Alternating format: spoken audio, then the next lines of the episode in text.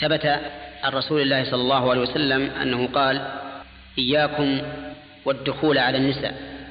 فقالوا يا رسول الله أرأيت الحمو؟ قال الحمو الموت يعني أنه يجب الحذر منه كما يجب الحذر من الموت.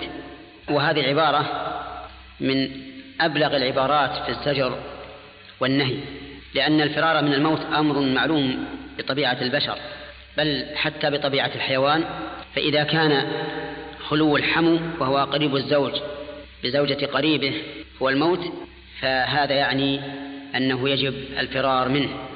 وثبت عنه أيضا أنه خطب فقال لا يخلون رجل بامرأة إلا مع ذي محرم. والمرأة في السيارة وحدها مع السائق الذي ليس بمحرم وإن كان بعض العلماء قال إنه ليس بخلوة فإنه إن لم يكن خلوة فهو أشد. لأن السائق يتصرف في السيارة كيفما شاء.